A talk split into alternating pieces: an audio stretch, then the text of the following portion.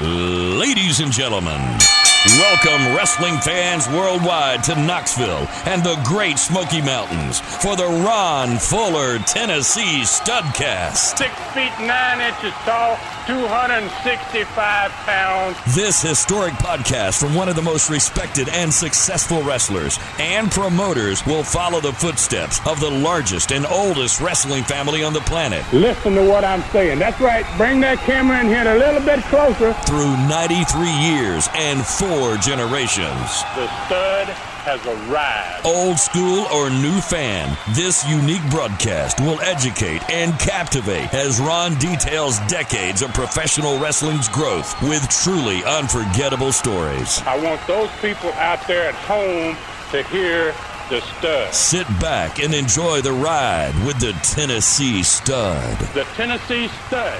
You will learn that name. You will remember it. And now, The stud is here.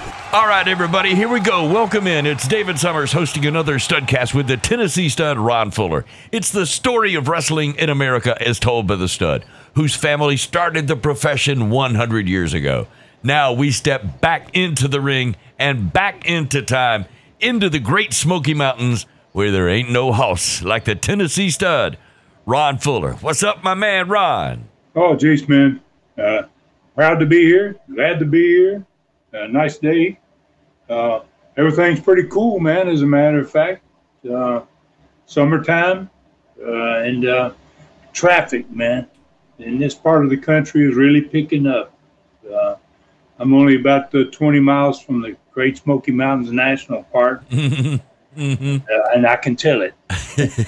It's only the most visited national park, I think, maybe probably in the world. Maybe, well, I won't say in the world. We know in the U.S. And so, uh, no doubt, folks are starting to come in. Ha- And hey, Ron, listen, I hear the bears are waking up too. So, you've been seeing bears a little all along, but you guys woke up the other morning and you had evidence of a bear nearby. Oh yeah, man. Uh, uh, very clear evidence. Two big old bear paw prints. I guess he had been it had been raining and his feet were muddy, and he jumped up on the side of the car, looked in the window, man. I guess he's looking for food. I guess that's what they do, man. And, uh, and then the next day, uh, saw him crossing the road, uh, just uh, maybe a hundred yards up the hill from from where where where we're at. So, geez. Uh, and then a couple of days prior to that, uh, a big one out on the main road coming in here uh, that uh, actually stood up in front of a car that was in front of us. Wow. Wow, he looked like he was 12 feet tall, man. I mean, he was a monster. so, uh, yeah, I mean, you got a little bit of everything goes on up here. That's for sure. Hey, it, it probably takes you back in time too because your grandfather started off wrestling a bear. Are we talking about this? Uh, was it that a black bear back in the day when that That happened? sure was. My granddad had a black bear. Her name was Ginger. Yeah. Oh, and uh, speaking of that, Dave, the other day somebody sent me something on social media about uh, a match in Kingsport, Tennessee, uh, with Ginger in the fifties, nineteen Wow. Wow. Uh, Lester Welch and uh, Herb was on that card. Lester was on that card, and there was a masked guy that was wrestling the bear. And I got a feeling that's probably my granddad Roy. So, So, the the Welches where where they were a whole card, the, the, them and their bear. that's awesome. So, That's I awesome. come from a crazy family. There's no doubt about that. Oh, maybe maybe slightly, but I wouldn't say that. Except I'm 400 miles away, maybe. All right, so all right, stud, a great studcast we had last week. We've heard from fans all over the world about it. Having two territories to talk about every week is like having twice as much fun, stud. It opens the door to so much more. This week's Studcast title is a perfect example of so much more. Southeastern Knoxville was getting Garvin versus two men, and Southeastern Gulf Coast was experiencing a catastrophe. What is that all about? well, geez, man, uh, you know, uh, obviously this is going to be another one of those loaded ones, man. And uh, before we get uh, fully saddled up here, Dave, uh, I'd like to thank uh, Charlie Platt, who was on there with us last week. He's the South. He was the Southeastern Gulf Coast head TV commentator for so many years, and he joined us live last week. And thanks, Charlie, for all your input last week, and it was great having you on. And uh, talking about this week's episode, uh, yeah, uh, Garvin was ba- basically going in the ring, try to get his hands on the Southeastern title, but according to uh, Mongolian Stompers' new manager, Don Carson, he had to beat both of them. He had to win against two guys. So, uh, yeah, it's going to be Ronnie Garvin, we'll talk about, hmm. doing probably pretty much almost the impossible to become the Southeastern champion. He's going to wrestle two men by himself. And uh, we're going to find out whether he wins or loses in this deal. And then 500 miles to the south, a wild personality profile that was done on last week's Southeastern Gulf Coast TV show, the one that actually Charlie Platt talked about last week live on the show. Uh, that show had been bicycled uh, now out of uh, Dothan and into Mobile, Alabama, WKRG TV. And I was going to receive a phone call from the general manager of the station about two days after that show aired. And I can only call the results uh, as I said in the title, a catastrophe. And uh, is the worst call I ever got from a TV station's mm. general manager. Okay, so it sounds like this one is going to test you again, Ron, in more ways than one. So before we ride into Studcast number 252, lots of fans are finding and enjoying your streaming channel, ClassicContinentalWrestling.com. Tell us what's new, what's going on there. Well, man, I, am really proud of this one, man. The one that's on there is coming up this week. It's actually going to be on there uh, on Thursday. Uh, so uh, there's a new two-hour plus Stars of the Sport interview. It's with the legendary Bob Armstrong, man. Uh, and he and I recorded this four years ago, before his passing, obviously.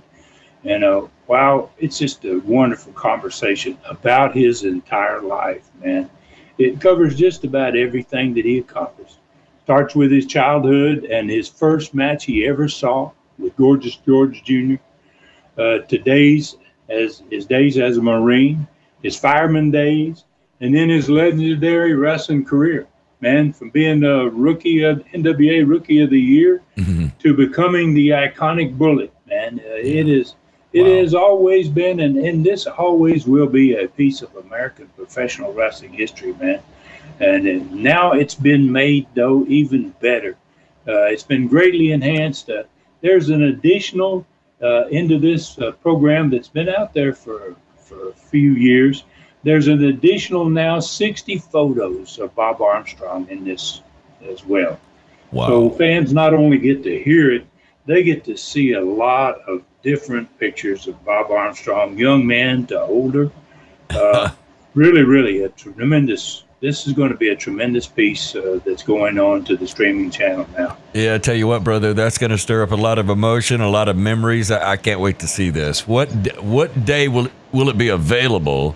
on the streaming channel, classiccontinentalwrestling.com, and how many more of these type shows are going to be uh, coming to the streaming channel? Well, the Bob Armstrong Stars of the Sports Special is going to go up on Thursday, June 2nd, 2022. And Dave, there's going to be at least 30 more of these specials, man. All of them now are going to be enhanced by photos, which they never were uh, to begin with. And, uh, and it's going to be, they're all honoring the stars of the, some of them are present stars, some of them are past stars. Uh, these things are going to be phenomenal. I think fans are going to really love them this Bob Armstrong one, uh, just like the Andre one, the mm-hmm. the uh, Mankind one with Mick Foley, the Ron Wright. Uh, this is the fourth in that series, and uh, wow, I highly recommend it. I think fans are going to really enjoy it. That's awesome, Ron. Fans from I know fans from all over the world are subscribing now to what is going to be the best old school wrestling streaming channel anywhere on the planet. So both of the great Brutus prologues are going to be on the channel as well by Friday, June 3rd, and the first chapter will be there the following Friday, June 10th. Every Friday after that, you're going to be reading another chapter until the entire book is online. It's going to be there, so the channel is really going to be huge. Well, you know, uh, it, it is big. I agree with that, man. It's growing all the time. That's awesome. All right. So to become a member of this fantastic streaming channel, it's like being in the middle of old school wrestling. Simply go to classiccontinentalwrestling.com, classiccontinentalwrestling.com, only $4.99 per month or $39.99 for an entire year. Don't miss the one week free trial offer. It's for a limited time only. The original Southeastern TV shows from 1980 to 1985 will start there soon. All right, that's a lot, stud. So I don't know how you keep up with it all and a studcast like this. So where do we start today? Where do we where do we ride off to? Well, there's so so much going on, man. Back in May of 1978 with Southeastern Wrestling, and I'm excited to say fans around the world have made Dave the, the Studcast one of the most popular wrestling podcasts in the world. And on this one, uh, we're going to cover the week of May the 20th through the 27th of 1978. Uh, Southeastern Knoxville, the Northern Territory, had a great card on that Friday, May 26, 1978. We're going to discuss that card. We'll talk about the TV that promoted that card, the results of the Coliseum card, the attendance, and we're going to also talk briefly about the Northern Territory and how the company was getting involved in the community back in 1978. Uh, so we'll be talking about quite a bit in the north, and then we're going to ride south, man, into the old Gulf Coast territory. And today, uh, I'm going to change things up a little bit. I'm going to focus on other cities. Uh, like the card in Pensacola, Florida on Sunday night, May the 21st, 78. The Monday card in Montgomery on May the 22nd. The Mobile card of Tuesday, May the 23rd, the Panama City card, the Thursday, the 24th, and even the New Brockton. A little bit about New Brockton on the Saturday night in that week. And, uh, you know, I'll give everybody the attendance, not only for each one of those towns, but for the entire territory. And then uh, quite a bit of this studcast, man, especially toward the end, is going to be focused on what I call the catastrophe. And uh, that came as a result of that last TV show done in Dothan, Alabama, a week ago mm-hmm. on the last Studcast. And it, it, appeared we might be going to lose our best TV station. And if that happened, uh, maybe the entire territory. So uh, this is going to be uh, one of the best stories in the history of wrestling, of wrestling and certainly Southeastern wrestling. And uh, this is one today, Dave, that uh, oddly enough, I have never told this story before. Hmm. Uh, so so get, then, given the time, uh, we're going to answer the learning tree question from last week's show that we didn't get to because we were so loaded with stuff. And uh, yeah. and then this one, a gentleman asked, uh, after you were arrested, after I was arrested in Mobile, Alabama riot, what what were what was I charged with, and was I convicted? Hmm. so, hmm. so we're, we're going to follow up on that riot. Did you did you do time? Did you do hard time? All right. Uh, we're going to find out, I guess, Dave. All right. It's another loaded studcast, but this one has an incident in it that could possibly end everything in southeastern Gulf Coast. That's crazy. I really hope we get get to that learning tree question this time too, Stud. So I assume we're going to be beginning in Knoxville to start with, the Knoxville territory.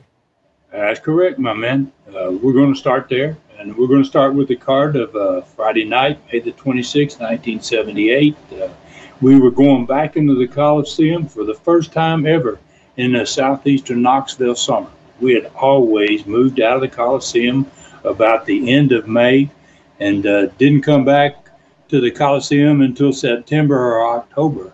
Uh, but we're going back again, and we're going to be there for six more weeks in a row. So, uh, so I want to remind everyone that uh, uh, I'm no longer in Knoxville as we talk about these studcasts uh, now because, uh, and I will be back there later in the summer, but I, it's because I wasn't there. I was in Pensacola during this time frame. Mm-hmm. I didn't know a whole lot about what was going on in Knoxville. My brother Rob was doing the booking. So, uh, you know, I spent a lot of time, man, in the summer of 1978 in Pensacola. And I was there, man, basically to get the company started and to get it off the ground. So I do have the actual Knoxville card for Friday night, May the 26th, 1978. That's where we're going to start today. And I'll give you the results from the Knoxville paper. That's where I get some of these results for these cards, which I wasn't there. So my brother Rob, the booker at the time, had Tony Charles opening that card up against the returning undercard talent who had been there some in the summer before, a guy named George McCreary. And George had a tremendous amateur wrestling background. And he could have always been expected when you sent him to the ring to deliver a lot of wrestling. Every time he got in that ring, and since he's going to be in the ring with Tony Charles, I imagine these two had a phenomenal wrestling match. Uh, it was the perfect opening match, man, for any card anywhere in the country.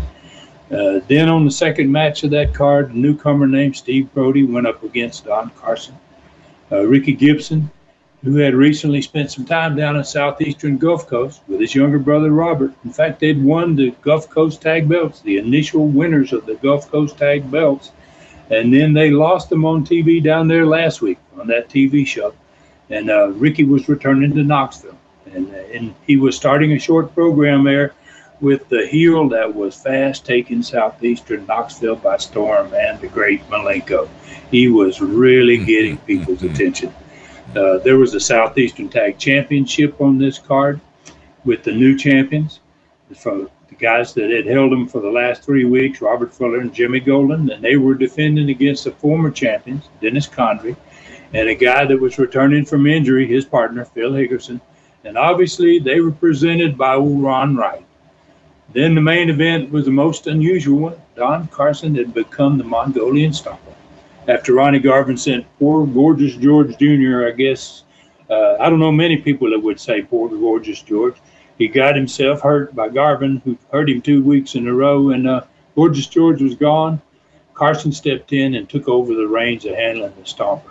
And Carson had demanded. Garvin had already had one Southeastern title match, but he had demanded that uh, if uh, Ronnie wanted another one, he had to agree to wrestle both him and the Stomper in a handicap match. Whoa. That's two of them against Garvin by himself. and, uh, and, there's going to be a no disqualification clause that's added to that contract. All right. So it really sounds like an extremely different kind of championship match for a singles title. Garvin had to be desperate to get his hands on the belt to take that kind of deal. So tell us what you knew about the Southeastern Knoxville TV show of Saturday, May 20th of 78 that set that card up? Well, not as much as I'd like, obviously. Mostly what I, what I have uh, comes from formats that I had, thank goodness, all the TV formats from Southeastern. And uh, I, I have the format from this program that was used for that TV. And, uh, and then I got a little more information from talking with my brother Rob, uh, usually on Sundays after the week was over. And uh, he was, as I said, he was the booker there during that time. So I do know it was the last show during the rating book month of May, and it would have two Southeastern Championship matches on the show. Uh, the TV format had Don Carson and the Mongolian Stomper opening the show up with Les at the set with a video from the main event the night before, which was in Chilhowee Park. That would have been the first show in Chilhowee Park in 1978, I believe. Uh, especially outside in the outside arena. Uh, and wow, when they showed it back, uh, you know, Rob told me, man, it was an extremely wild title match. Ronnie Garvin actually won the match but uh, only after Carson got himself intentionally involved and then got him got his stomper intentionally DQ'd in order to keep the belt.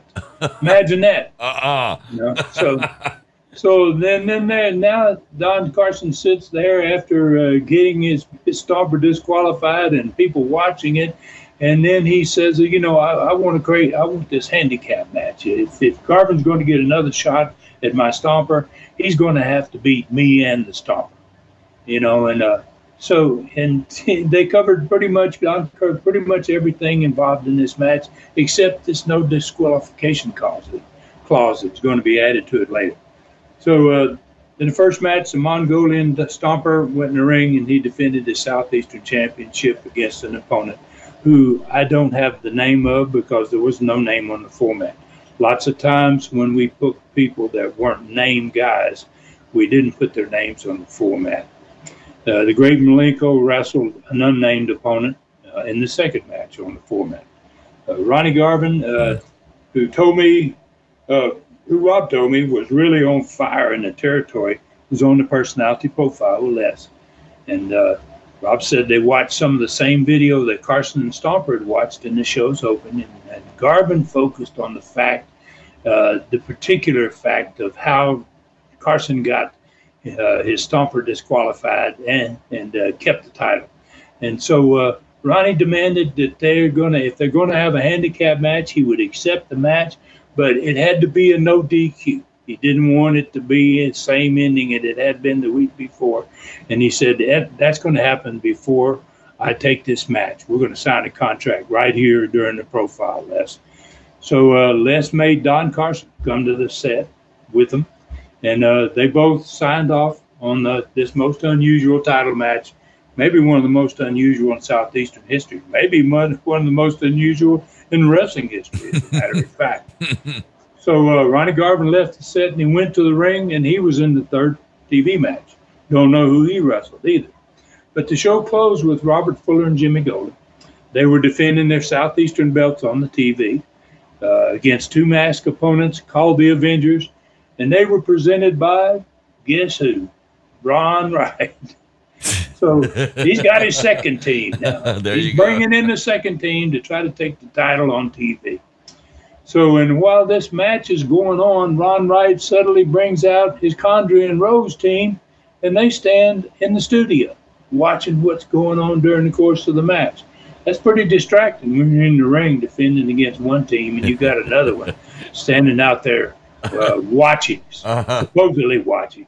So, and that's exactly what happened. They weren't there just to watch. Uh, just about the time that they beat the the Avengers, Ron Wright's a new little team. Uh, here came Condrey and Rose, and they grabbed Jimmy and threw him over the top rope, and uh, and then the both of them grabbed Rob, and they held him. And Ron Wright crawled in the ring. He pulled his chisel out of his pocket, put it on his hand, and uh, Rob got a taste of it, man. And it was uh, according to uh, not only Rob but Jimmy and a couple of other guys I've talked, it was a pretty bloody affair for Rob I almost automatically went into the Ron Wright impression because I'm so used to hearing you do it. I almost automatically, somebody's going to taste my chisel. All right. they did. And my, my poor brother got it. wow. All right. So, two title matches Stomper, Malenko, and Ron Wright using his chisel. Sounds like another great rating period TV, Ron. So, it had to be.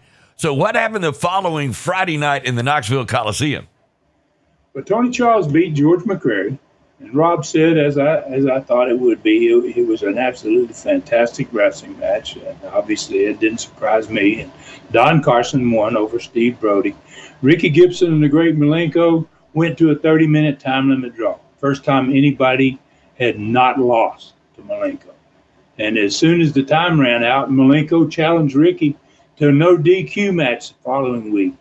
Uh, you know, I, I, think he got very upset and he wanted to. Obviously, if he wants a no DQ match, he he wants to take it way way beyond uh, where this one went. And uh, Gibson accepted the challenge. So uh, Rob said that was one match that was set up already for the following week.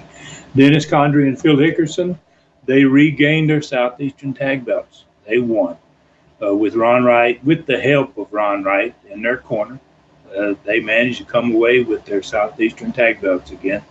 Uh, Ronnie Garvin won the Southeastern crown from the Mongolian Stomper wow. in that handicap match, wow. two versus one. And he beat the guy he beat to win it was not the Stomper, but Don Carson.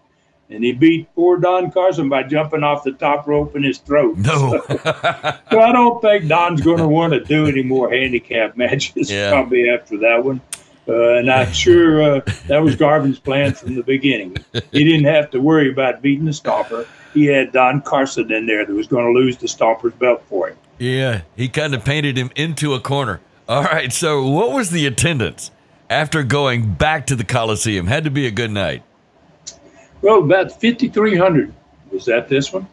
Uh, and it was a great crowd considering there were two top baby faces that weren't there. And it, that had been really spent uh, well, one of them spent four years there, and another had been there for two years or more. Uh, Bob Armstrong and myself were nowhere to be found in southeastern Knoxville, uh, and they were still doing over 5,000, man. So pretty amazing. All right. So I'm curious about the giving back to the community involvement program that you and Les Thatcher have been working on. Did you did you have your first event on that? Uh, yeah, we did, man. Uh, you know, and they, and what it was is a softball game at the downtown stadium of the local professional baseball team called the Smokies, which makes sense. Uh, we played on Sunday afternoon, May the 21st, 1978. I say we. I didn't actually play on this one, but the wrestlers, uh, the, uh, the wrestlers played on us May the 21st on that Sunday, the day following the TV show that we we just talked about, mm-hmm. and uh, and Southeastern Wrestling baby faces all played. Uh, the referees that worked for us played, and there's some of the associates that worked with the company behind the scenes. They played along as well, mm-hmm. and uh, they played against the WBIR TV station employees, which wow. is the station that we did our TV program program on. So they had challenged us, and uh, so this first game and all these games that we're going to do are going to benefit somebody. And the first one is going to benefit the Muscular Dystrophy Association. Mm-hmm, mm-hmm. And uh, we contribute all the receipts from the sale of this game, tickets to the game, uh, to the Muscular Dystrophy Association. That's so cool. And I know you know this, Ron, but they, they really don't do events like that anymore. The, yeah, those, crazy. Yeah, yeah. When you had the the anchors of the TV station and the guys from the baseball team and and the wrestlers coming together for a MDA, that kind of deal. You just don't you don't hear about about t- up to that detail anymore. But that's that's a cool event that you guys were involved with. How do, how did the uh, how, how how'd you do on the fans? How how many did you draw?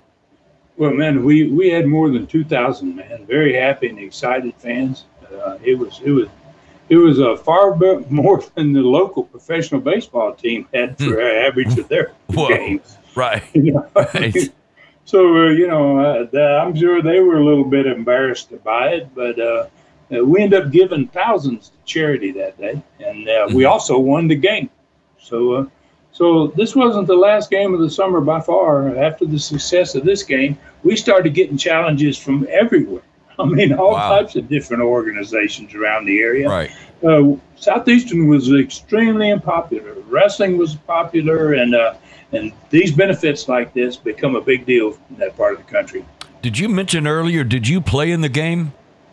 Uh, no, I wasn't in this first one, Dave. Uh, I am going to be coming back to Knoxville in late July. Uh, it's going to be one of the only times I'm going to wrestle there in the summer, that summer of '78, and uh, I'm going to wrestle there on Friday night that week, and I'm going to play ball following Sunday afternoon. I'm going to stay over. there's a there's a weekend all right, so this seems like a good place for a break. Let's do that. Sometime in the second half of this studcast, we're going to be talking about that catastrophe that you referred to earlier taking place in southeastern Gulf Coast due to the David Schultz and Charlie Cook personality profile, kind of notoriously from last week's TV. That is coming up on the second half of this studcast. And while we're taking a break, check out classiccontinentalwrestling.com you are not going to believe it. Everything is there. ClassicContinentalWrestling.com. All right, we'll be right back on this studcast. The reading of Brutus by the man who created him has begun. Find it now on the hottest streaming channel out there, ClassicContinentalWrestling.com. A fascinating and thrilling story of a man eating lion, tragically shipped to an American zoo, is only the beginning how he is fed and escapes into the most visited park in America, the Great Smoky Mountain National Park, is the chilling part. This is great fiction that could possibly become fact. Get Ron Fuller Welch's novel at tnstud.com. Click Stud Store, only $19.99 or $29.99, personally autographed to you. Free shipping.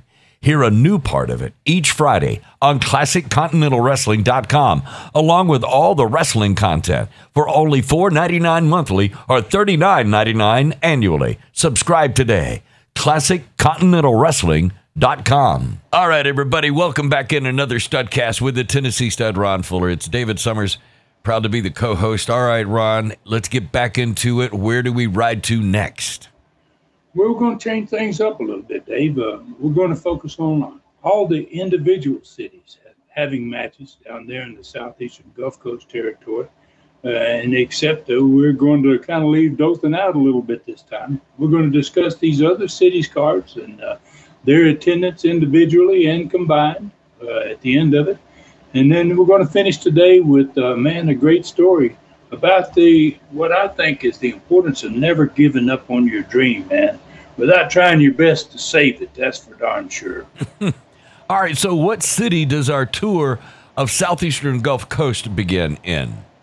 Well, let's start on Sunday, man. Uh, you know, uh, kind of, I don't know, some people may consider it the end of the week. Uh, I kind of think about it as being the first of the week. Uh, mm. But on Sunday, May 21st, uh, same day we were playing softball in the afternoon in Knoxville, Tennessee, we were wrestling that same night 500 miles south in the Pensacola Municipal Auditorium. Sits right on beautiful Pensacola Bay.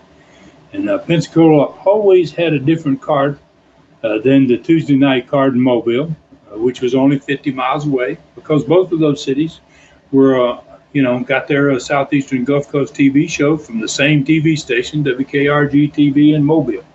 So the Pensacola card was exactly the same as the Panama City, Florida card, which was on Thursday night of that week, because Panama City was covered by a different TV.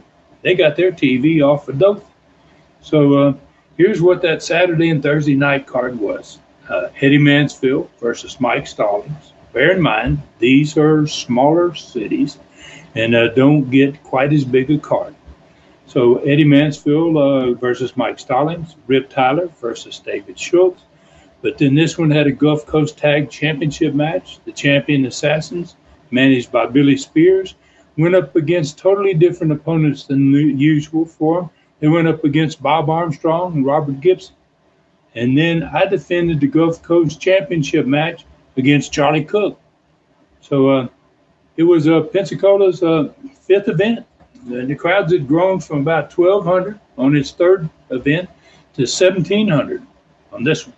So, uh, and uh, and it was going to be Panama City's third event as well. And its attendance had grown from 500 for its first event was now at about 1,100. So, uh, wow, things are picking up. Business is really picking up. Uh, that area that had once been a great wrestling area is still there, man. They just need to be, uh, they need to have the right thing, the right element, and they're getting it at this point, obviously. So Montgomery ran on the Monday night, May the 22nd, and it had the same card as Dothan had two weeks earlier. So that card was the Wrestling Pro versus Eddie Sullivan, Mike Stallings versus Eddie Mansfield, which they had a 30 minute time limit. Uh, the, a Texas death match with David Schultz against Charlie Cook, a $10,000 challenge six man elimination tag match with Ricky and Robert Gibson and Rick Tyler versus the Assassins and Billy Spears. Gulf Coast Championship match Ron Fuller versus Bob Armstrong. This one was the third Montgomery event. Uh, the attendance grew from 800 on the first week to 1,200 by the third week. So, wow, you're up about uh, 50% uh, in about a two week period of time. Mm-hmm. So let's talk about Mobile. Uh, it was getting its second event with the same Dothan card, except this is the Dothan card from the week before. But the problem was it was also getting that controversial TV, man. So here's that card uh, Mike Stallings versus Eddie Sullivan, Eddie Mansfield versus Greg Peterson. It was an Indian strap lumberjack rules match David Schultz versus Charlie Cook uh, Gulf Coast Tag title match, the Gibson brothers versus the Assassins, managed by Billy Spears. Uh, Rip Tyler was going to take the place of the injured Ricky Gibson, who had been injured on this TV that had shown in this market.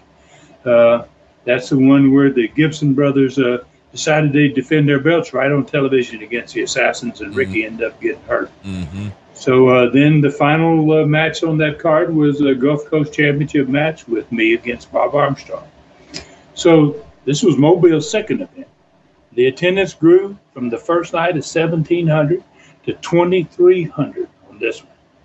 Big jump in the crowd, man. Uh, So on Friday night, May the 26th, 1978, Dothan was having its 12th event. Uh, we had started there first week in March. We're almost to the summer, the hottest time of the year. They've had 12 events.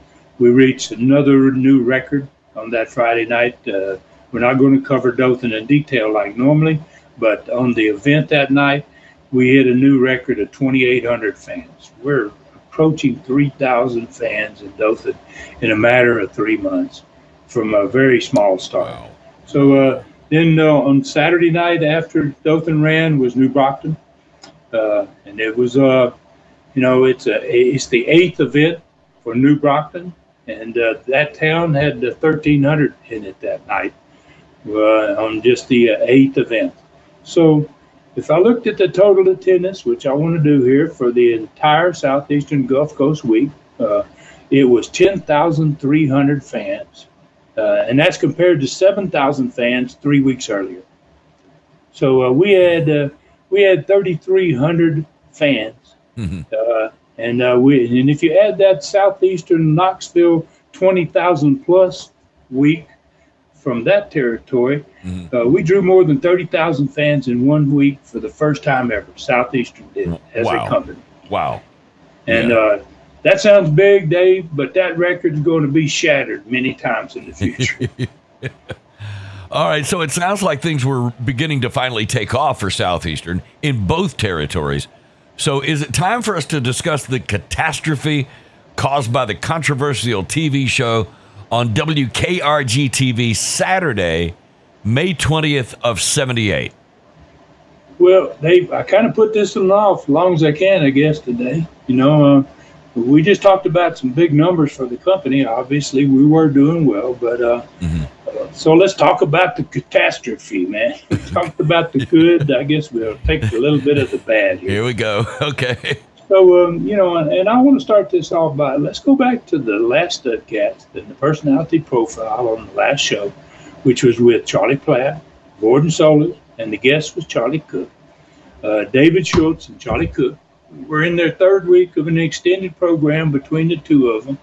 And uh, between the two of them, they decided to add a little something extra to this profile that they hadn't discussed with me or any of the commentators. So David Schultz interrupted the Charlie Cook profile with a watermelon. He made some controversial comments to Charlie, and then he broke the melon over his head. Uh, it- well, obviously, it got tremendous heat, man. It jumped the crowd in Dothan by close to 20% alone.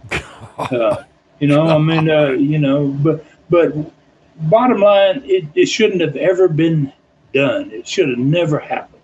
Hmm. And you know, and and I'm the only one uh, that could have changed it, but but I made the critical critical mistake of of deciding not to remove it from the TV show. And that, mostly I did that because I'd never removed anything from any of my TV shows before. Right. I'd been in business for four years as an owner of wrestling companies, and uh, I, I just wasn't. Uh, it do, I just never uh, considered doing something like that. Hmm. And uh, and I really didn't uh, take into full consideration either uh, how this might come back to haunt me, man. Hmm. But it did. And So- Ron, uh, uh, but but it was your never your idea. It was it was Charlie and Schultz combined. They put this whole thing together. Yes, I mean, they're was- the ones that had this idea to add the little watermelon deal to it. Right, right. and uh, you know, uh, and they, it just it, it wasn't a good idea. Not in the way it was done, certainly for sure. It sort of reminds me of the sledgehammer deal and the, Yeah, and the concrete block. There you go. It, that, Yeah, that wasn't your idea. The mongrel and the. Jola Duke. yeah. So the old sledgehammer. Man, I should have known. yeah, yeah, Instead of sledgehammer, I'm going to get killed by a watermelon. yeah. Okay. So you know. Uh, anyway, So, you know, Southeastern and Gulf Coast in 1978, we basically had three stations uh, were airing shows each week. And, uh, and this same controversial show uh, had already aired in the Dothan market. And uh, then it's going to go out to the other two stations in the next two weeks. And only one out of those three stations had a problem with it, but that was one too many. So a couple of weeks ago, I remember explaining how TV shows were moved from one station to the next by a system called bicycling the tapes, and uh, that that was basically just sending out these huge tapes with the shows on recorded on them uh, from one city to another. Now, this particular TV tape contained this controversial personality profile. It had been sent from Dothan, Alabama to Mobile, Alabama the week after it was produced. And it aired on the Saturday uh, of the week that we're talking about here. It aired on Saturday, May the 20th, 1978, in Mobile, Alabama. Uh, there had been no complaints about the TV show in the Dothan market the week before, not that I was ever made aware of. But and two weeks later, there was no complaints about it in Montgomery when it aired in Montgomery. But the Mobile, Alabama market, the largest and most important market of southeastern Gulf Coast, uh, had several complaints. So I mean, as I mentioned uh, back when we were discussing this process, each tape always had a sp- promoted a specific event, and uh, that was going to be held sometime within the next seven days after the show. and uh, in the case of this particular tape, that event was going to be held in Mobile's Expo Hall on Tuesday night, May 23rd, three days after it showed on TV. Hmm. So on Monday morning, the day before the Mobile matches, and two days after the show aired on the TV, I got a call from CP Persons, the general manager of WKRG TV. Hmm. Now, CP was the same general manager at that station 24 years earlier in 1954 when my father walked in the door and convinced him to take a chance and put on this Gulf Coast wrestling TV show on his station. So Mr. Persons uh, started out uh, the conversation with me on the phone by complimenting me on the quality of the TV show uh, and the way he uh, as I remember put it, as compared to the last wrestling company's product, it was substantially better. It's maybe the best wrestling show that ever been produced. Wow. So I got all excited about the good news, man, you know, and this came from the most important man at the station. Mm. He calling me personally to say something nice about what we were doing. I was like, wow, this is cool, man. so, uh, so then he, he went on with the conversation, and by golly, he jerked the rug out from underneath me, man. he uh says, uh, he, he informed me that uh, they'd had several complaints about what had happened uh, in the middle of the show. He didn't have to tell me what he was talking about, you know, and about one incident in the show in particular, uh, you know, and he told me uh, right up front, he says, as much as I dislike it, Ron, you know, uh, having to do this, he goes, uh, I'm going to have I'm you're not I'm, I'm going to have to tell you that we're not going to be able to air your show anymore. Whoa! so he was he was that quick and that blunt about it. yes, he was, man. I'm sad to say he certainly was. I mean, and I got the feeling he didn't want to say it, but yeah. uh, you know, it, it it needed to be said. So. Uh, talk about a phone call killing your day, man. You yeah. know, uh, we yeah. we were going to lose the biggest station in the biggest market in the territory. and, you know, and that market included Mobile and Pensacola, the two major cities between Panama City, Florida, and New Orleans, Louisiana. Easy, so yeah, yeah. We're gone. Yeah, bam. overnight, and and and maybe the territory as well. Yeah, well, that was really nice of him to build you up like that, though, and uh, tell you how good things were, and then all of a sudden you're done. So, uh, so what'd you do, Ron? Oh, well, after I got up off the floor, man, I walked around in shock for a whole day, and I, I felt head all down, feeling sorry for myself and my partners. You know, they certainly didn't have anything to do with it. So uh, I didn't tell anybody about it. The phone call that day. You know, and the next day was the show at Expo Hall Arena, the actual show, the one that had been plugged by that TV. And it was only second live event in Mobile. So uh, on the first event, I'd been arrested. And on the second one, it appeared I was out of business. God. and to add to that depression I was in, uh, I had this major billboard buy ready to start in the entire territories eight days later, man. Uh, oh, there's that. Yeah. All right. I'd forgotten about that, stud. So, uh, was that another big expenditure? I mean, was that blown for nothing? well, it certainly appeared so, Dave. I Oh, boy. That. So, uh, Holy So- cow. uh, Yeah. All right. So, not that it was going to make any difference, I guess, but what was the crowd like in Mobile that night? And was was the buzz starting about this? Was it was the buzz only? Was it kind of a private buzz between you and the TV station, or was there a buzz? Well, you know, you, you never as a wrestler got to, to be around the crowd. I never went out in the crowd, and especially Right. when you're a heel, you don't go hang out with the crowd. Right, know, right. So you really don't get the feel of what's going on with people out there in the building. But I can tell you, the week before on the first show where I got arrested, the crowd was the largest opening night yet for Southeastern Gulf Coast. We had Hmm. 1,700 fans. We opened up uh, with Andre and Dothan with 1,500. Yeah. We opened up there with 1,700 in Mobile. And on this night, uh, following that controversial TV, that crowd jumped 30% to 2,300 fans. So Wow. there was something that got their attention and something they liked, or, or you know, they wouldn't have been there. Yeah. So Yeah. and and and by the fact of what had happened with that crowd, it kind of verified what my father had told me when I bought the territory. He told me that Mobile was a magical wrestling city, and uh, and he ought to know because in 1958, on the same TV station that we're getting kicked off of, we're about to lose, hmm. he drew 40,000 people in Ladd Memorial Football Stadium. Yeah. And I remember you telling that story. That's been a, a bunch of Studcast back. So, all right. So, Ron, we all know what a success Southeastern Gulf Coast Wrestling turned out to be. You must have fixed it somehow. So, what did you do to save Southeastern Gulf Coast? There's some of the story missing here. Oh man, well, uh, you know, I guess uh, you know I've always been a pretty uh, disciplined person, and uh, and uh, I don't give up easily. So you know, and I didn't want to give up on my dream of having two successful territories, especially after the big jump in Mobile the second week, and uh, more than ten thousand fans drawn for that week for the first time.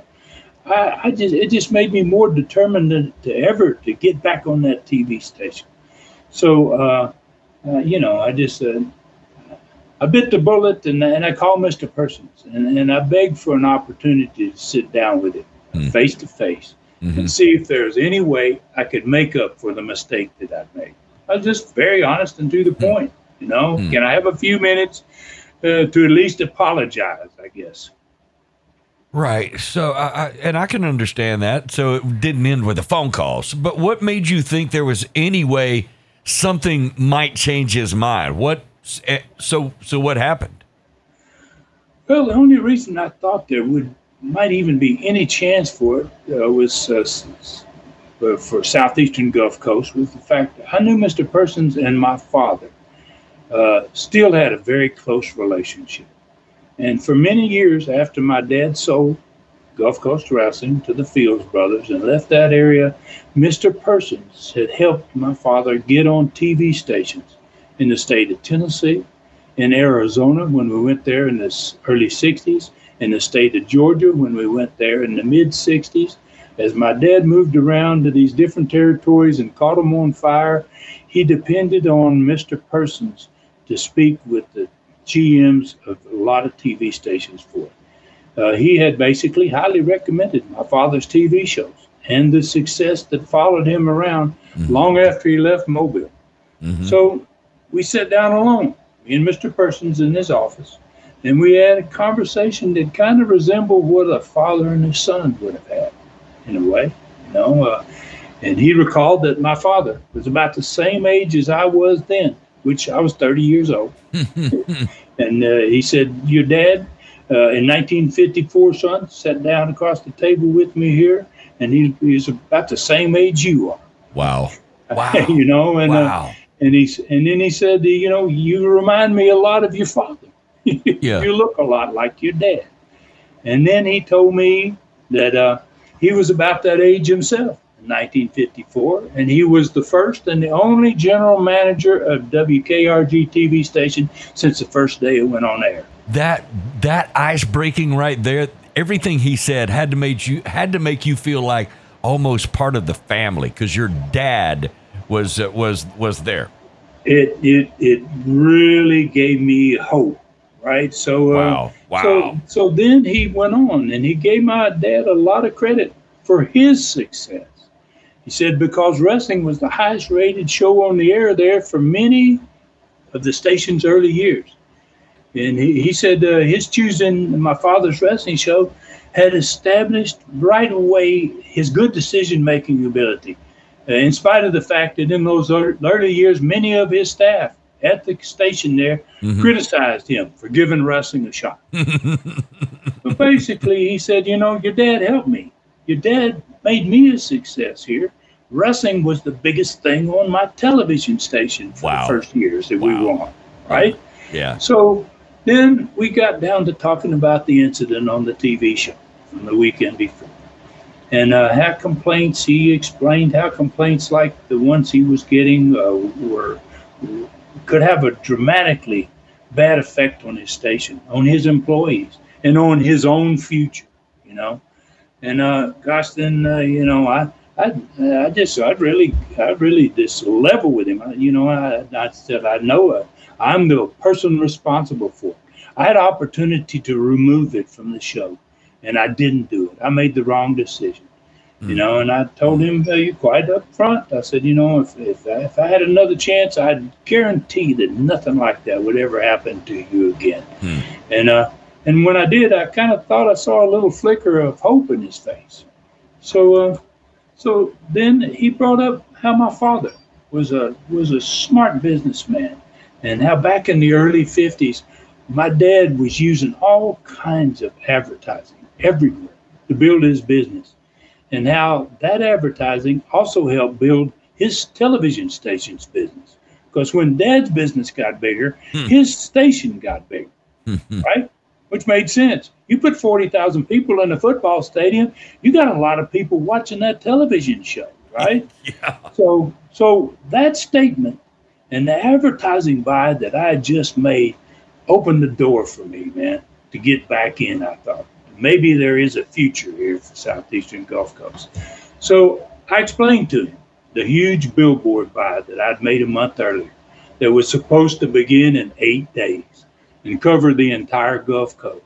How each TV station involved with Southeastern Gulf Coast was going to receive the benefits of that advertising because the TV stations, the day of the week of the show and the time of the show was going to dominate the content of the billboards, right? And that little flicker of hope in his face turned into a big smile, man. Wow. And uh, and it got even bigger when I told him that you're going to get a hundred boards in this market alone. Wow. I mean, you don't miss a thing, Ron. Dude. Wow. So, so it was kind of do or die, Dave. You know, long story short, he told me, you know, he'd not wanted to end our relationship over something he felt would never happen again. That he was pressured by others in the station and was looking for something uh, to help him sway them. Uh, you know, he, he needed, he didn't want to do it, but he he didn't have any reason that he could say, well, we ain't going to do it. You know, and, he, and then he said, I've always had a fond place in my heart for wrestling you know, and he mm-hmm. goes, mm-hmm. Ron, what you just told me about these billboards, and and I know, and I know everybody in this station will realize it is going to help this company. Goes, uh, I think maybe we got a little, a little movement here. Wow. Wow. So, you you know, and so, uh, wow, I'd like to, you know, almost, uh, gosh, I, I got probably had a bigger grin on my face than he did. I can tell you that, you know. So, uh, wow. so then, you know, he he's he said he finally says, you know, Ron, he goes, uh, I think we're going to put you back on the air because uh, I can't do it uh, overnight because he says uh, it's not the way I want to handle this with all the people in the station. Mhm. But he goes, I'm going to put you on the next three weeks back on. Three weeks. So, uh, wow. So I went out of there, man. Uh, uh, Southeastern Gulf Coast is still alive. And Wow. we continued to run Mobile uh, without any TV during those those weeks. And oddly enough, uh, that market was such a good market that even without TV, the crowds never dropped below 2,000 fans Wow. with no TV. Okay, so th- this is crazy. Pardon the expression, but it, of course, it does sound like you dodged a bullet here, stud. But see, one of the things as you were talking about this, I thought maybe the heat was not internal, but the heat was internal. It had nothing to do with the fans complaining, maybe. So everything that the heat that that he was facing was coming from in the building.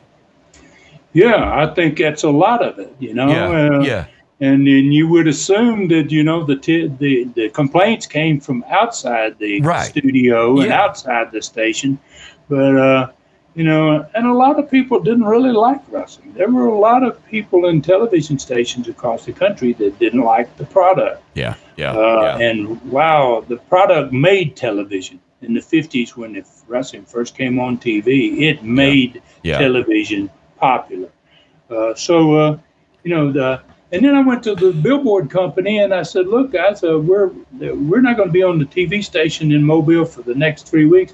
I talked to the billboard company and taking those hundred billboards and backing them off three weeks and extended them another three weeks beyond the ending time. for wow, yeah, in that market.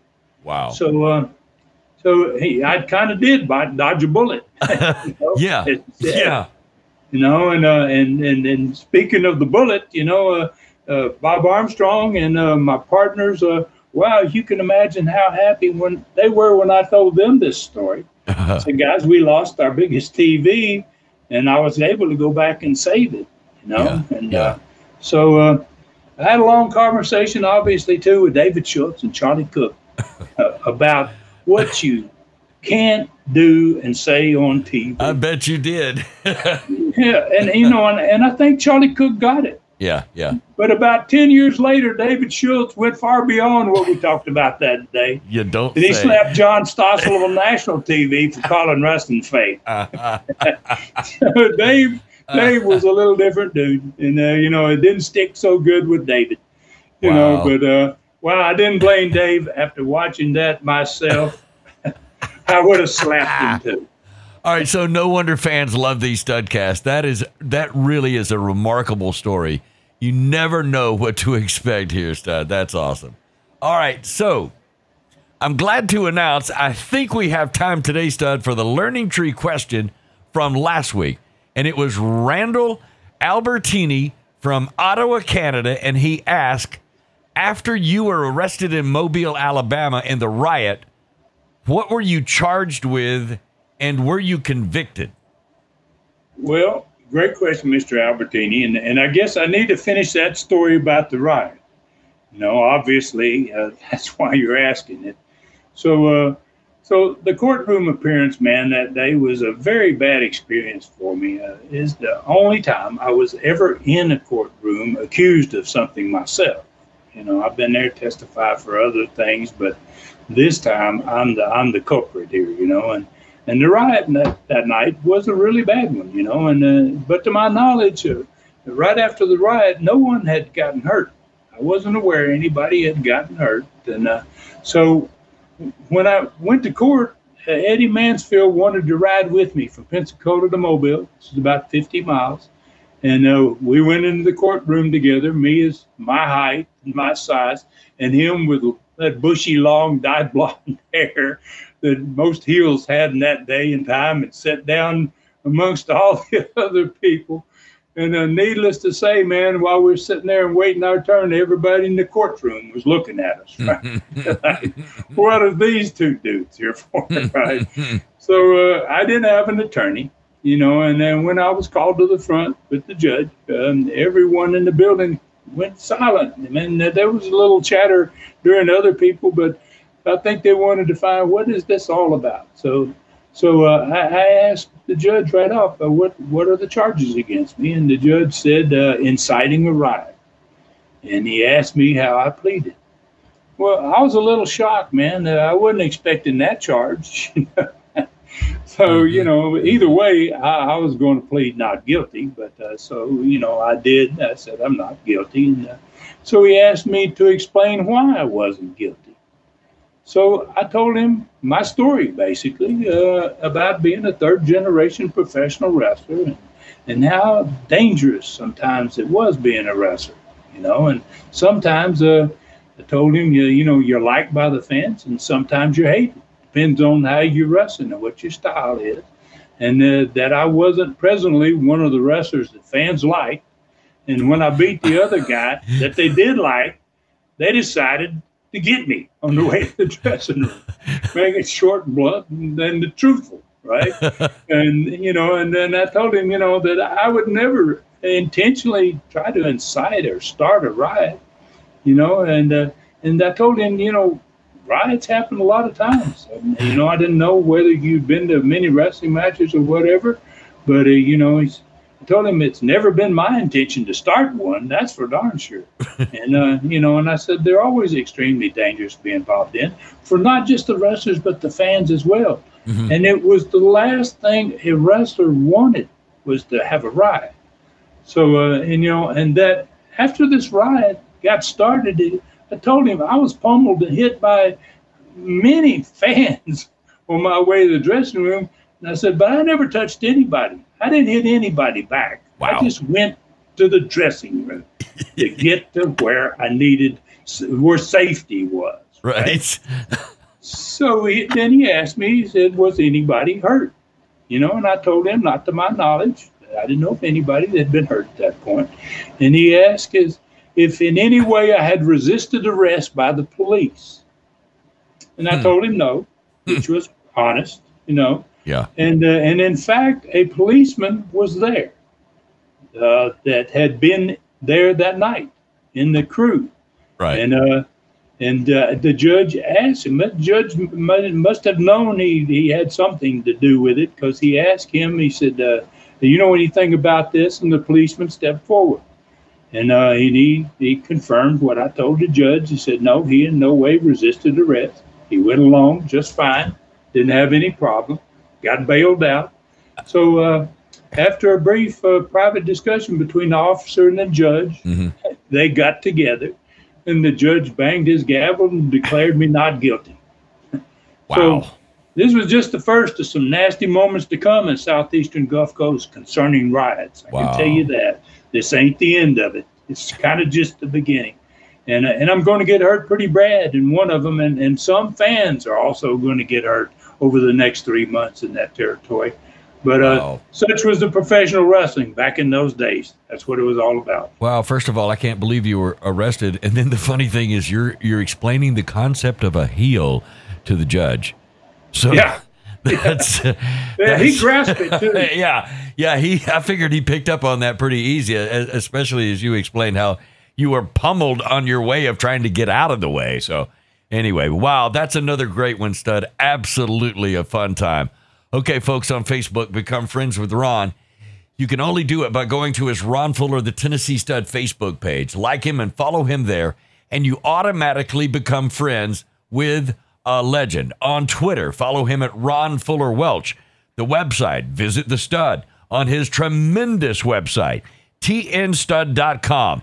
You'll find great videos, a photo gallery, every studcast ever done, 43 super studcaster there too. Shop the stud store for all kinds of souvenirs, personally autographed photos, the classic Continental Video 5 pack, his Tennessee stud mask, and his thrilling lion novel, Brutus. And any of that you want autographed, that can be worked in the deal too. Southeastern Rewind on YouTube is still full of great shows and information about the streaming channel. Find it all now at Classic. Find it all. I mean, literally, find it all at ClassicContinentalWrestling.com.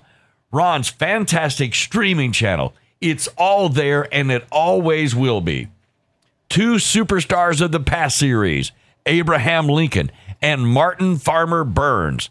Now 36 Continental TV shows, 23 USA TV shows, 32 stud stories, four stars of the sport with Andre the Giant, Mankind Mick Foley, legendary Ron Wright, and Bob the Bullet Armstrong. Three documentaries with Wildcat Wendell Cooley, world premiere of Tony Anthony's Dirty White Boy, plus a tremendous two hour special of Mongolian Stomper matches and two Brutus readings. Well over 100 hours of old school wrestling entertainment now, and it's only the beginning. Subscribe now at classiccontinentalwrestling.com. Only $4.99 per month or $39.99 per year. It is fast becoming the best old school streaming site on the planet. Don't miss this special offer right now for a limited time. Get a free one week trial on classiccontinentalwrestling.com. Man, stud, I don't see how you keep up with it. That's a lot. So, where do we ride next week, Ron? Where we're in it, man, the summer of 1978, which is going to be by far, and the biggest summer in Southeastern history. Uh, wow, we're going to blow records away that uh, I never dreamed we'd see. We're going to be visiting both those territories next week again, like this week. We're going to be getting the big cards in both. We're talking about the TVs in both, the results and the attendances in both. And we're going to be also talking about a great number of new stars, man, that are coming in the summer of 1978 to both territories. And we'll also have another learning tree question and much more.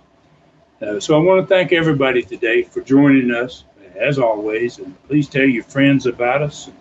Take care of yourselves and others, and may God bless us all. For Ron Fuller in the Great Smoky Mountains, I'm David Summers saying thank you for listening. Find me at davidsummersproductions at gmail.com. This Studcast is a David Summers production for Tennessee Stud LLC. Thanks for joining us today for this historic Studcast. The true story continues next week.